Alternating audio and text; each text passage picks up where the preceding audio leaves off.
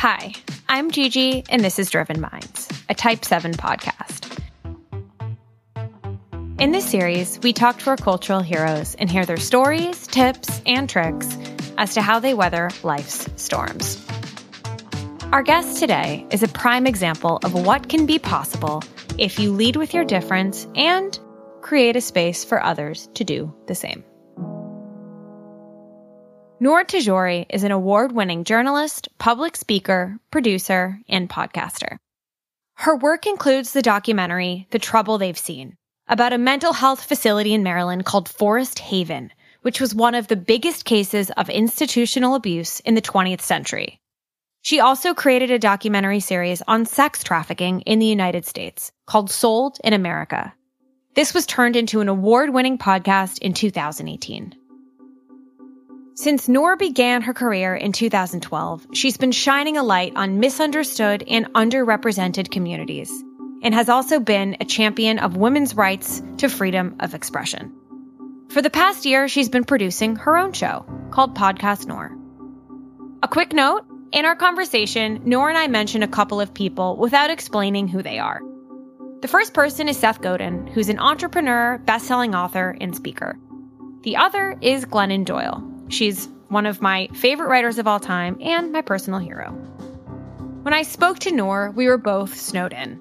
She was surrounded by nature in upstate New York, and I was in New York City, where the snow had already turned brown. So, here it is my conversation with Noor Tagouri.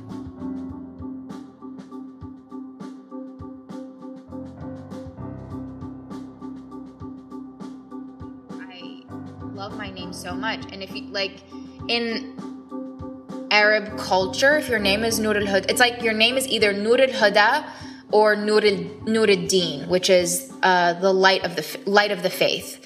And um, some people choose to say their full name, some people don't. I mean, I still go by just Noor, but I'm like, oh, maybe we can play around with this. And so for the concept of my podcast, for Podcast Noor, Nur al Huda really is the whole point. So I'm sticking, I'm sticking with that for the podcast. I kind of like it. I like it too. And your trade, I guess you could say, is as an interviewer, as a journalist. So much of your journalism is about passing the mic to communities that are either wildly misrepresented or mm-hmm. underrepresented in the media. Was there one particular story that mm-hmm. touched you that made you say, okay, this is what I'm doing from now on? So my journalism career started when I was about 16 years old and I started working at a newspaper. Then I worked in radio. Then I worked in local television. Then I worked yes. in digital and I went all over. When I was in local television, I thought that was like my dream gig because I wanted to be a reporter on television and I got to tell all these stories that I was pitching. But I realized that there were a lot of barriers that were up. So I couldn't pursue the stories I really wanted to. There was this one a story about a, a, case of medical abuse, one of the top 10 worst cases of medical abuse in the United States' history, that the case of it was still open 40 years later. And it was about these people with intellectual disabilities who were housed in this institution and they were severely abused and people died and, and there were lawsuits against it, which is why this facility had shut down. And it, when you like I was living in Maryland at the time and you could literally go and trespass on the property of this institution and all the medical records were on the floor still, like 40 years later. I remember looking at a medical record of so and so's bathroom patterns and their out, like behavior outbursts. Like it was so eerie. And so I started basically doing investigative work around that and why the case was open. And I found people who had been housed in that institution. I found nurses. I found lawyers. I found different people that I wanted to talk to and interview. And I realized that the, so many of the people who had been housed in that, in that place or lived in that place had died already because it was such an old, like, story. But there were some people who were still around and that I wanted, oh, and by, by, the way, in the in between, I had pitched the story to my news director and they were like, no, you would have to trespass. We're not doing this. And I was just like, I don't want to be in this place that's not going to tell the story. That's like one of the most important stories in our town that we need to tell. So I quit my job. Luckily, I was still living with my parents and I could do that. And I was also working at a radio station at the time too. So I was figuring shit out. But I quit my job. I pursued this uh, story and I shot it on like my broken camera and tripod. And I realized that this story that I was covering was a form of justice that these people were going to get. And it would bring awareness to the case. So, like, and even if nothing happened with the case, because what I found out was that basically with the lawsuit, that the state was just DC, who owned the facility, was just basically waiting for people to die off so they wouldn't have to pay out and stuff but so there were so many stories of light that came out like of the people who who were there who were now Grammy nominated musicians or music teachers, art teachers, whatever it was. And I was like this is like they still deserve to have some form of closure. And getting this story out there got to serve as that. So I realized that rep like representation in this scenario was really important because their stories had been shadowed by the abuse and the mm-hmm. and the treatment in the facility and this like haunted place that people would go and graffiti and stuff. And I was just like yeah but this was some people's lives. I interviewed this uh this man who was housed there. He was um blind and autistic and his mom who was in her 90s ended up yeah. living five minutes away from here from, from me which is why i always tried that story is like the reason i encourage journalists like young journalists who are in, in school or figuring things out to find the stories that in their communities to tell especially right now. Because there are and there's an endless supply of stories that are worth telling in your own community. And so many people are trying to always leave and go find whatever myself included but um, it was really important for me to work on those local stories and I realized that like we, like this story had the power of giving people like, like us hearing their voices. And the mother of Brian Slaughter, who's in her 90s when I went to her home, she had taken out a packet of pages of handwritten book pages where she wrote the story of her life down on paper so that people would know why she did what she did in the situation that she was in because she didn't feel like she had a choice and when Brian had to go mm-hmm. and stay at the facility. And he was there for, I think, like 20 years. So it's hard. It was, it's really hard. And, um, and it makes you like appreciate when people actually build trust with people to tell those stories. And that's kind of been the mm-hmm. recurring theme is proper representation is like why I, is every, is what I aim to do always because I know what misrep- the harm misrepresentation has done to our communities. However, the first step of that is spending a lot of time building trust. And so mm-hmm. I, that's why I, I, do the stories the way that I do, because I try, I really, I, I mean it. Like I want to, I have flown myself out to people's homes to build trust with them on my own dime, even when like the interview didn't work out, because that, to me, that's worth it because I don't believe anybody owes you their story. So I think that was the first story that like I realized the power of rep- proper representation and then everything else after that. It was kind of like I was doing it through this lens of how does this story serve the person like give back to the person that that is telling it to us and what is the mutual exchange? Because I really believe that interviews conversations when somebody gives you that story there should be a mutual exchange. That doesn't mean you have to give them your deepest darkest secret and carve out a part of your heart and do that which I mean I, t- I tend to do that but I like doing that but it means that like you're doing, you're listening with intent. You're doing it with the lens of serv- service and you're, and you're not, you're not going to take the, I, I always say this line because somebody, uh, this anonymous artist that I interviewed one time, who's actually a friend of mine now, he, I talked to him for four hours. He had not given an interview before, and he said, I'm going to give you my story because I know you're not going to take it and run with it. And I was like, that's how people feel because that's how I felt. Mm. Like, and I still feel that way sometimes when I do interviews. Like, it happens so often, I don't take it personal anymore. And I just, I'm like, I just won't share it because I'm like, why am I going to bring more attention to something that isn't, I don't identify with? But, um, but it's the lens and the, the lens I see everything through and the language that I try to speak in my storytelling.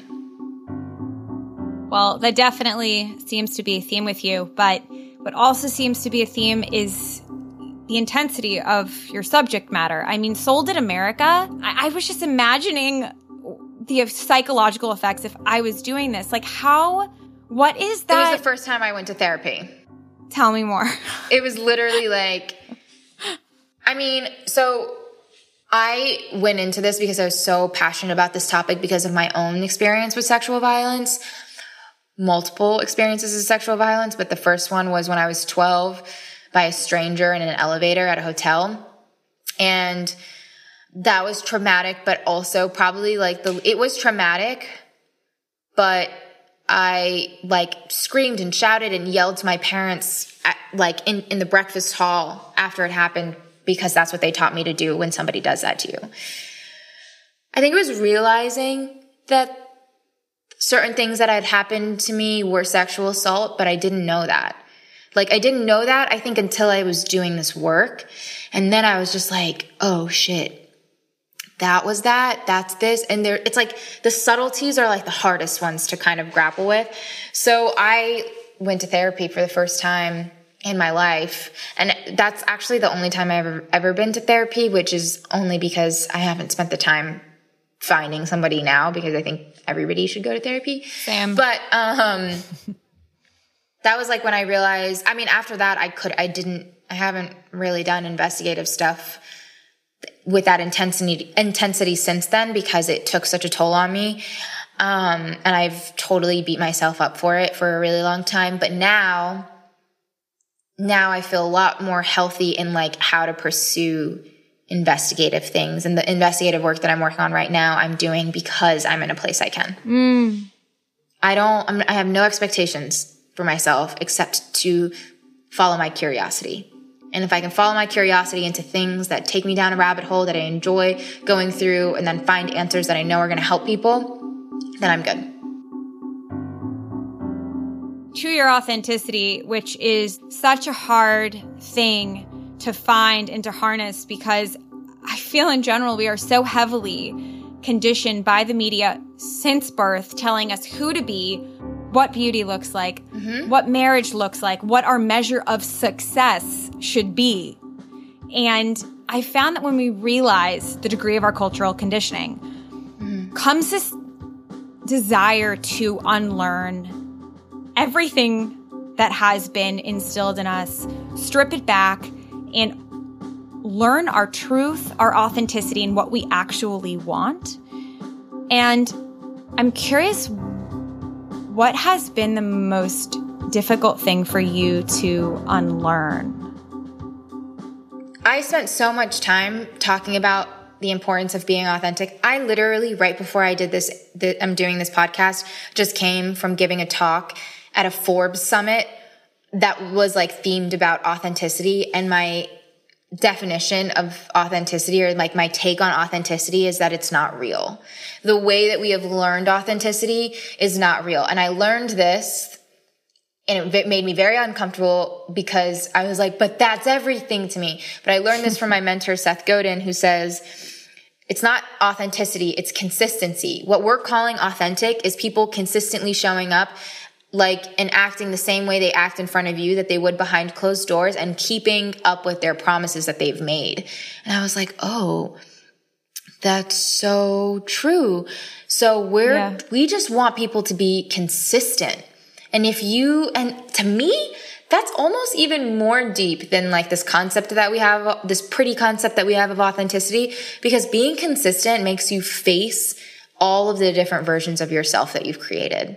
It means, am I the same that I am at home, around my friends, around my work people? And I'm not saying, you know, you show up like to your work acting the same way you act with your friends. That's not it at all. Everybody has to like, you have to lean into the role that you have.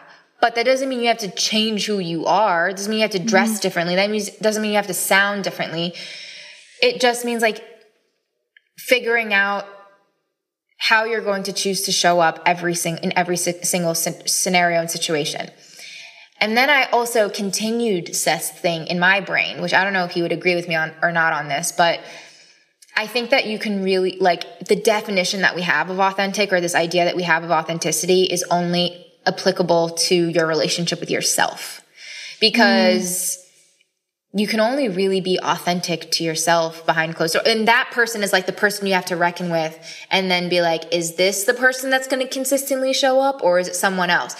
And if you can make authenticity that much smaller and like closer to you and your identity, you can totally lean into like how it's it's so much easier to to visualize the different versions of yourself you've created because it because sometimes you don't know you've done it. It's just something that you do. And um and you do it because you're taught that. It's just like what you were saying like we sit here and we talk about authenticity, but at the same time our our culture, media has taught us how to be, who to be, how to show up, how to fit into the box, even if you came mm-hmm. in, even if you were hired because we wanted to hire you for you, but we just want you to be a little more this, a little less this, a little whatever. You're mm-hmm. still always molding yourself, molding yourself, molding yourself. And it's okay to mold your skills and your messages and your tools to the places that you're in, but it's not okay to mold yourself into what people want because they're not going to know what the best version of you is. They're not going to know what's best for you either. And also, once you realize that, like, when you let that go and you let people show you themselves and you let people show up consistently how they would in other scenarios, you get a better version of them. You get a better friend. You get a better colleague, employee. You get a better leader. So it's like really, it really is that everybody's just too afraid to like they're just insecure about themselves. I think that's what it is. And once you're able to like be like, oh, this is just a little voice in my head that's telling me imposter syndrome and um, like humble yourself or your voice isn't needed, all of these things. When you kind of like realize that everybody has their own shit and everybody has their own insecurities and whatever, like it's never worth it to show up not like yourself. I remember one time I was at this event. It's like really big corporate event. It wasn't big actually, but it was a big deal, but it was small. And it was like Malcolm Gladwell and Arianna Huffington speaking, and it was at the Mandarin and and Columbus Circle, and I was the youngest person there by far. And then this, and the person who was a little bit older than me, because everybody else was a lot older, came up to me and they were working the event, and they were like, "How are you so confident in these rooms?" And I was like, "Because none of these people are going to think about me when they leave. They have all mm. of this other mm. stuff that they're going, that's going on in their lives. Like, if they think about me after this, it's because I said something that stuck with them. They're not going to think about you spoke up a type of way. You, they're not going home to their families and be like, by the way, at this event, there was this person who spoke up and said something like, unless you're being absurd or you're being disrespectful, that's not going to happen. So why are yeah. you going to make yourself smaller in a space where everybody is trying to like, you have, and, and just trust that everybody wants your best self to show up. Even mm-hmm. if that mm-hmm. might not be fully the truth. I, but I think majority of the time it is. We want people to be great and do great. And, and if we don't want that for people, it's because you haven't, like you're going through your own stuff on the inside and it still isn't about them. It still isn't about you. It's about the person, like they, whatever they're dealing with. So I just like, I'm like, I'm just going to be me. Okay. So many things you said grabbed me. First and foremost, in terms of being in a room with Malcolm Gladwell and Arianna Huffington, we don't do anyone any favors by shrinking in front of people we admire, right? Or, I mean, anyone for that matter. And I find that I shrink most when it comes to social media. Whenever I give mm-hmm. the platform too much power and too much thought as to what I'm putting out there, what I'm going to post, I mean, it's a story. It will go away in 24 hours. Yeah. Yeah, like no one cares. My social presence is a blip. And in terms of authenticity, I think finding our authenticity is an ongoing process of just trial and error. I mean, I I agree with what you said that a huge part of authenticity is just about being consistent what we aim for, or at least what I aim for, is that the person I am behind closed doors is similar to who I am in public. But I think identity is a complicated one because we all have mm-hmm. a caricature of ourselves that we construct from other people's feedback that we hold in our mind, like what other people think Noor is, right? Not who Noor actually is. And you know what's so interesting too is I always say, like, I'm just so much cooler in person than I am on the internet anyway. So like, I just want to keep trying to be that coolest version of myself, which is just me being me, like publicly. And that, like, there's a difference between me putting on a mask and being a completely different person and me just like try, like, coming out of a shell and, and trying to be more me in front of everybody else. And it's not like I'm trying to hide any parts of me, but it's like I still, it's, it's like you're forever building trust with other people. And that doesn't mean that you owe everyone 100% of yourself. Like you have to protect yourself and, and, and know and protect your energy and set your own boundaries. But as long as it's not making you exhausted, I always say that that's mm-hmm. the test. Ask yourself yeah. if you come home from work and you're tired and it's not because you were working a lot, but it's because you were interacting with people in a way that didn't feel natural to you. And mm-hmm. what role did you play in that? Because it's easy to blame everybody else and just like, I just can't, I can't be like how I want to be in front of it. But it's like, but did you even try yet? Ask yourself that. I do think that's something that comes with age. I remember being 15, 16, even 12, 13, coming home from a day of school and feeling so awkward about how I interacted with all the other students throughout the day and every day, every day felt like such an inauthentic day. Especially because there are all these middle school, high school constructions I felt I had to live up to in order to be mm-hmm. accepted. Like I had to be heterosexual and wear my hair down and own nice butterfly clips. And I bought into all of it and I did all of it. And it really felt awful. And it reminds me of what I read you went through when you were in high school when you dyed your hair blonde and wore colored contact lenses mm-hmm. to fit in. And it was so powerful to hear how you decided at 16 that you felt more like yourself without these changes. Mm-hmm. And I can't believe you found it so soon and that you had this self awareness. That really comes from a place of desperation too. I mean, you know when you don't feel good and just like how can yeah. I keep I remember even when I started working in radio and I was working at a music station and I had to write entertainment stories and mm. it hmm. wasn't for me. And I remember it was in 2011, so it was during the Arab Revolution, the Arab Spring in my family's mm-hmm. Home country, Libya was one of them. And I just remember writing a story, having like being assigned a story about Kim Kardashian that I had to write. And I was like, literally, my family's town is being bombed right now. I can't, and I just broke down and I was crying and I was like, I can't, this is not.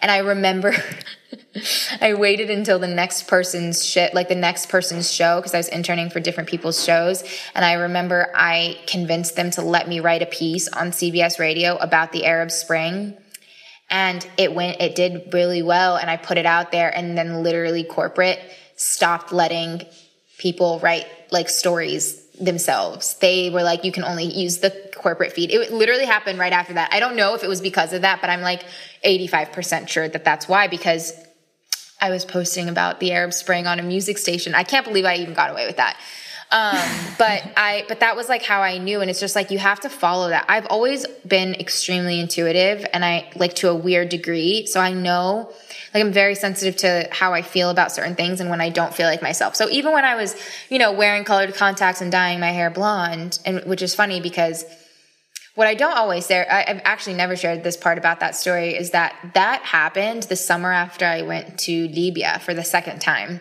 Actually, the last time I ever went. And mm-hmm. I got my hair highlighted blonde in Libya and the colored contacts I got were from Libya.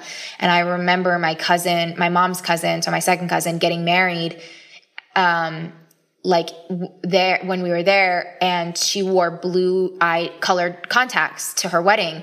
And I remember thinking to myself, Oh, I'm going to definitely wear colored contacts to my wedding because I always thought that blue eyes were more significant. But then now I'm like, I felt this way, like, and I also felt this way in North Africa. Like, mm. because unfortunately, even in Libyan culture, I mean, unfortunately, all over the world, like Western beauty ideals are still so ingrained in culture. So it's like, I remember I was getting a tan or outside because it's like 100 some degrees. You're out in the desert basically. And my grandma being like, get inside. Like, you can't get dark. Get inside. You have to be whatever. And I was just like, what, what? And it was just so confusing to me. And I was like, why are we encouraging this? And I knew that like when I came back looking just a little bit different, it was, and you know what the craziest part of that? It was the first day of high school. I looked like that on my first day of high school. I thought I was the shit because I thought I had gotten over this insecurity thing. And I mean, it didn't really last very long. No one really said it. I don't know when I stopped wearing them, but I think of that even when I stopped wearing like colored contacts, it didn't, it lasted like less than a year. But even when I stopped, I still had to talk myself out of it. I had to talk myself out of like wanting to change my look. And it was a weird, it was a weird place to be Huh, I never really thought about it since then. Like that, I've never, I've never really thought about the fact that like I showed up to my first day of high school looking this way, and this was a look that I got from my parents' home country, but was like still set in the ideals of like America. I'm curious. Your life is so nonstop, and and your journalism often deals with heavy subject matter. Do you have anxiety at all that comes from spending time in these different worlds and bringing the stories back home with you? Or are you able to just metabolize your experiences and move on? As much as it's my story, it's never been about me. And mm. the opportunity to like share your story, like I share my story not because I care about people knowing me. I care about people knowing like the lessons that I've learned, the work that I've done. I always say this, like I, my dream scenario is that people never think about me. They just think about like the impact that I've made on them, or they never think about like my personal life or my personal stuff. And so I just pretend that that's the case. And that makes me feel a lot less anxious because I am lucky enough to be surrounded by people who I love and support me. And I think that more so like the process of the growth in that is that when I realized I was getting anxious, I asked myself who I had around me and mm. what, what like this direct sources of anxiety were. And so I've like totally uprooted the people that I was friends with or the people who claimed to be my friend. And I've gone through more of like that personal journey, but for some reason, I mean, maybe sometimes it'll come up like harassment incidents or whatever it is and make me feel anxious, but I just know, like, I just, I know me. I know myself. I know why I do the things that I do. I've always said, like, I would die for my work. I would die for, like, my, me- I would, I don't, I'm not here for other people's, like, comfort. I'm here because, like, I believe, even, like, just in our faith, that being human is a very temporary pit stop. And, for something that's eternal, for something that's bigger. So I'm like, what am I going to do for the two minutes that I'm on this planet? Because that's really mm. what it mm. It's like, it's literally, we have like a saying that it's a drop, that like the human experience is a drop in the ocean of, of how big everything actually is. When you think about that, it's like, how can you, for me, when I think about that, I'm like, how are you going to be that mad or that anxious? Because you also have to like trace back where, where their, projection is coming from. Mm-hmm. If I wasn't Muslim and I only knew Muslims from what I saw in the media, I might feel the same way.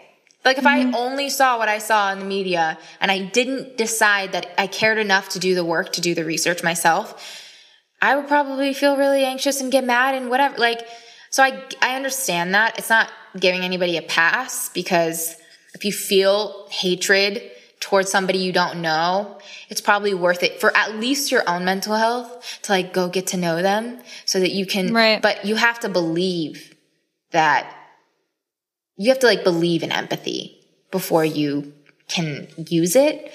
Um, but I know, like, sorry, I know I'm going all over the place because I know your no, question no. is about the anxiety part, but I feel like whatever anxiety I've gone through or I go through is like, more on a personal level with like what I have going on because I've never, I was never really taught to care that deeply about what people thought. And I think I've gone through too many big traumatic experiences where people have literally written think pieces about the shit that I do, where I'm just like, if I read these, if I see this, if I engage in this, if I give validation to this, I'm going to break. And that mm-hmm. seems to be what some other people want for me, but it's not what I want for me.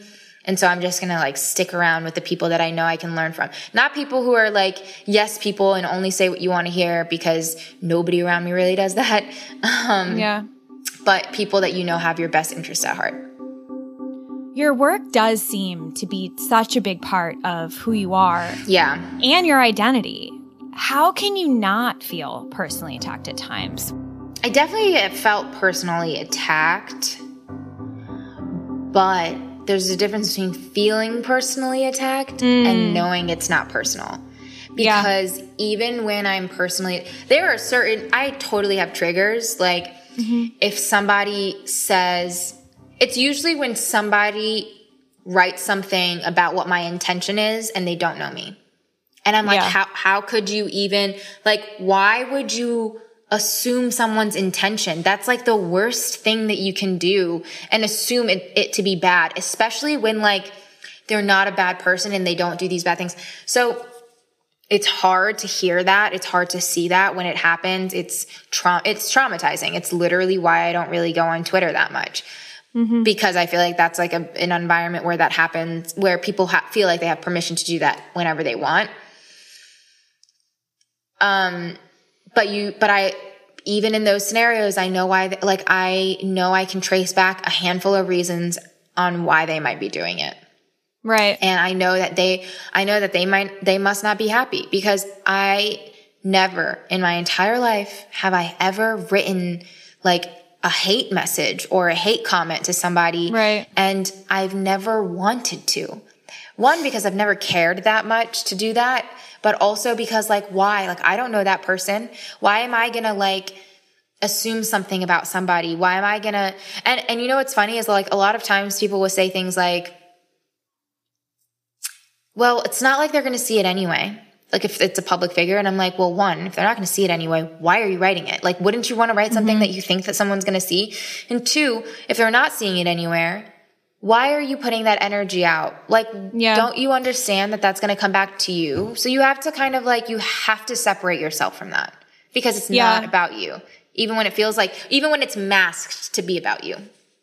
Yeah.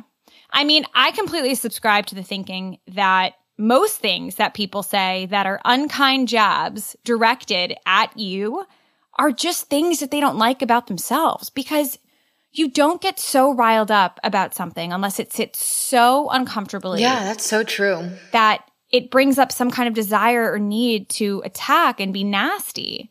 And that thing you said about the importance of choosing your company and who you let in, mm-hmm. it reminds me of this thing you said that in order to build confidence, you have to choose who to listen to and who not to listen to. Mm-hmm. So I'm curious, who is one person that you listen to?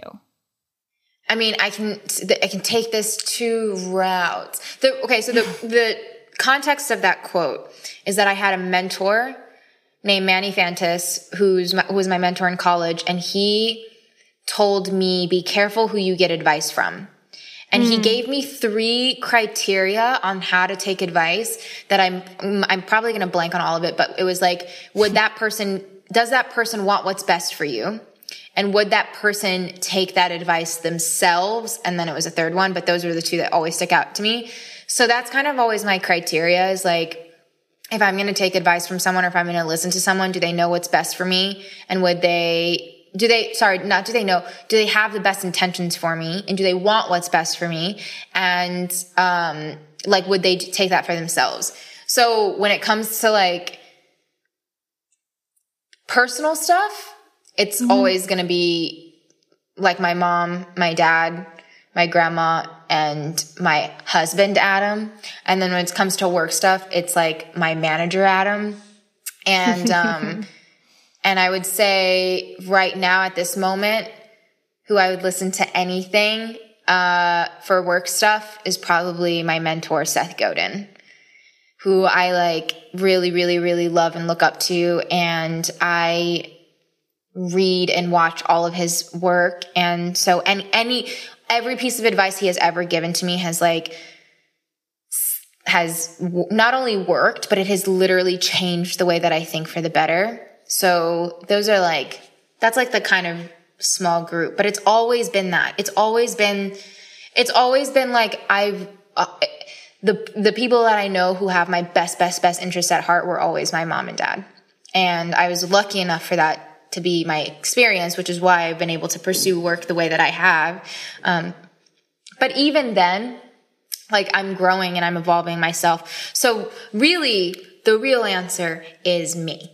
Like my relationship with my inner voice, my relationship with my inner child, especially right now, like lately I've been doing this thing where anytime I'm stuck on something, I meditate, I close my eyes and I go down in my brain to like this, this image of this field or the space. And I meet with my inner child and I ask her a question and I'm like, Hey, I really need help explaining this thing. Like, what is it? And I have this internal dialogue. And actually, that's my biggest realization of last year too, was like, all of the answers that I am looking for are inside of me. And one of the pieces of advice that Seth Godin actually gave me was reassurance is futile. Like if you're a pioneer and you're on the forefront. I listened to him on your podcast. That episode. So good. So He's good. so, it's like, did, did you like everything that he said? You were like, me, like, yes, I need this. Yeah. I mean, for me, it was the reassurance is futile idea that really hit home that if you're insecure about something, there is no amount of reassurance that anyone can possibly offer you that can put your mind at ease. That is so true. Mm-hmm. There was a certain time in my life where I would not buy anything without texting a friend to ask them what their opinion was about oh, yeah, whatever it yeah, is I was trying that. to buy. And I mean, he's yeah, totally yeah, yeah. right. Like there was nothing that anyone could have said to reassure me because I'd always doubt them. Yeah. So I'm thinking, what am I doing? Creating this cyclical rabbit hole for myself. So why are you asking? It's like but, Exactly. Yeah. Well, it's because you're like you're looking for an answer that you don't even know and even if they give you a straight answer, you're never going to be happy with it. And it's also because you're asking people about something that they don't have the answers to. Like stop totally. asking people what if you should take this job. Are they inside your brain? Are they inside your heart? Like how are you going to how can you tell how can you say that? Like Totally. It's because we're too scared to look inside of ourselves. So we look for everywhere else, everywhere else. And we're like, you must have the answers because I don't think I do. That's actually something I learned from Glennon Doyle. She wrote in her book, Carry On Warrior, which was her first book and of her three, she's amazing. I really love reading her oh, work. I'm obsessed with her. Yeah. And obsessed with her. She um she writes in Carry On Warrior like when she found out that her husband had cheated on her, she googled like what do you do if your husband cheats on you but he's still a really good dad?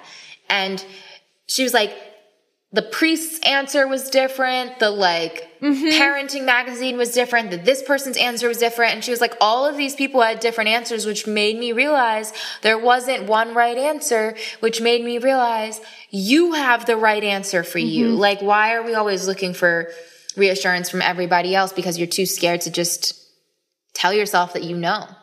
Yeah. That's what Glennon calls our inner knowing with a capital K.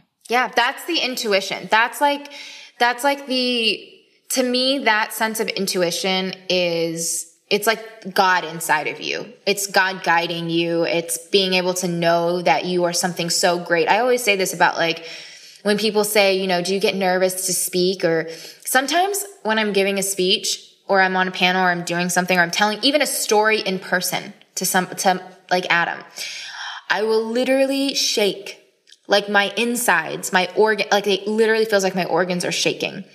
And it's, and I don't even call it nerves anymore, like nervousness. It's the weight of the truth. It's like feeling something so big and so great that your human physical body literally cannot carry it on its own and it has to come out. And I'm like, imagine you're feeling that greatness inside of you and you're like, I'm too scared to speak. No, it's what you have to say is big. It's great.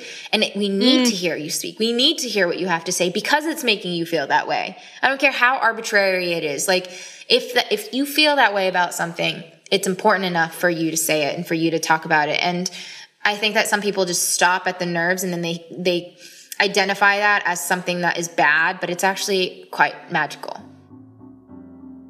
Thank you so much for for showing up and for your time. There is one more question which I would let's like to ask. Yeah, let's do it. Also, thank you like thank you for being thank you for doing more research than probably anybody I've ever done a conversation with and thank you for being so open and personal too and sharing part of your journey. I mean, I know we didn't talk or go into it when referencing the forest haven, but you made it personal and I appreciate that because it makes me like realize even now, like that work is still so important. So thanks. That means so much. And the one thing that does come across so true, so clear in all of your interviews is that your intentionality is just, it is transparent. Like any Thank you. sound bite from you, you're like, I don't know who she is, but she cares. And that is one thing that really comes you. through. I hope I'm consistent. Yeah, right. But that's only something you know. That's not. No, well, it's so funny because sometimes we'll like hear old interviews or I'll see old things that I've done and I'm like, wow, I've been using the same language and I've been saying the same things for over 10 years. And some, I get so excited because sometimes I don't want to see like my old stuff, but I'm like, oh, I've been saying, like, I've been on this. And I, I yeah. always joke with Adam, I'm like, at least I'm consistent. People can say whatever they want about me, but at least I'm consistent. And when I'm learning, I'm open about learning and I'm open. I'm not married to anything I've ever said because I'm still learning and I hope I'm forever learning. Um, but anyway, yes. Your last question what drives you?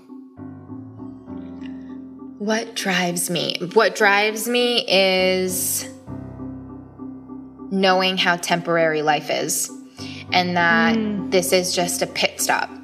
I recently like thought about how what gratitude actually looks like. We have a, a saying alhamdulillah which is all praises and thanks are due to God and you we say you say it after like everything.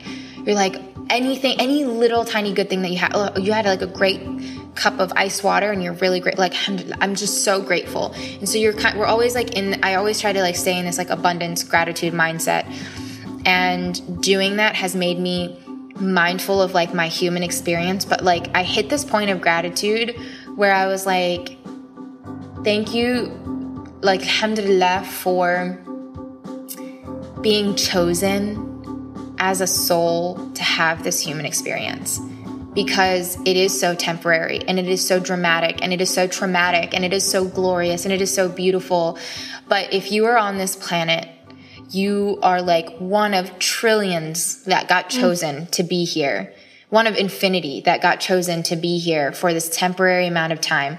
What are you going to do with this time? So what drives me is knowing that tomorrow is not promised and five minutes later is not promised. Like nothing is promised. So I will do every single thing that I can. And if I can go to bed and be like, if I don't wake up tomorrow, I am like, I'm happy with the life that I've lived, then I'm good. And right now, I literally, like I always say, if I die tomorrow, I did everything I needed to do because I'm, I have spent the last over 10 years just following my curiosity and trying to serve people. And that's all really like, that's all I care about.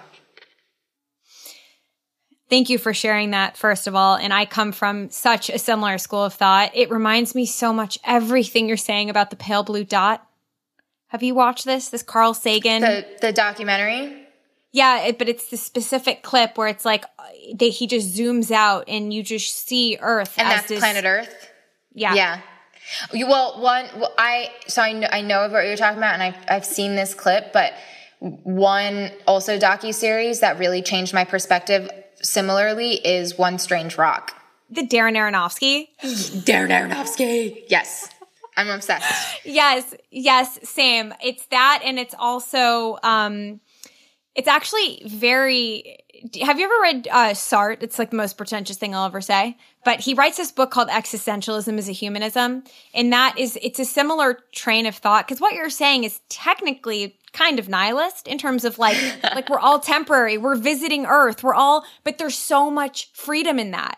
You know, there's so much yeah. freedom knowing that nothing is promised. So it's like literally, fuck it. Like don't overthink anything because nothing means anything. But I, of course, I find things meaningful, but nothing means anything. And there, for me, do you know what I'm saying? Like you can't give too much weight I think That the re- the way that I think about it is a little different in that yeah, like nothing matters, but the but the things that don't matter to me are like the things people say about you, uh, right? Like right. The, the the thing that you're gonna get upset about, whatever it is. Yes. But I, the way that I think about it is that you have this limited amount of time on Earth, and everything is a test, and mm-hmm. the test is like, are you gonna show up? Are you gonna do your part? Because you're still here for a reason. I feel like this is like getting really heady, but I feel like our human, like our temporary human experience might be like this drop in the ocean, but what it does for our soul is going to be so great. So you still have this mm-hmm. great responsibility because I believe that we are eternal beings,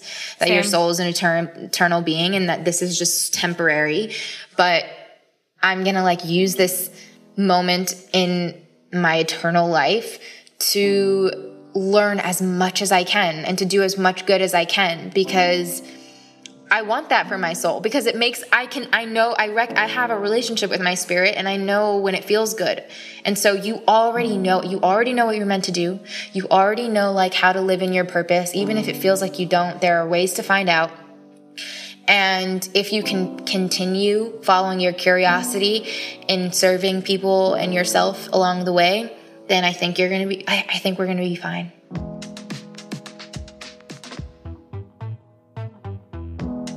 That, my friends, was my conversation with Noor Tagouri. You can follow her at Noor and me at Gillian Sagansky on Instagram. You can always DM me with comments and questions because I'm always dying to hear what you're thinking of the show. If you haven't already, don't forget to subscribe. Our next guest is something of a legend, and I'm more nervous than I'd care to admit. Until next time.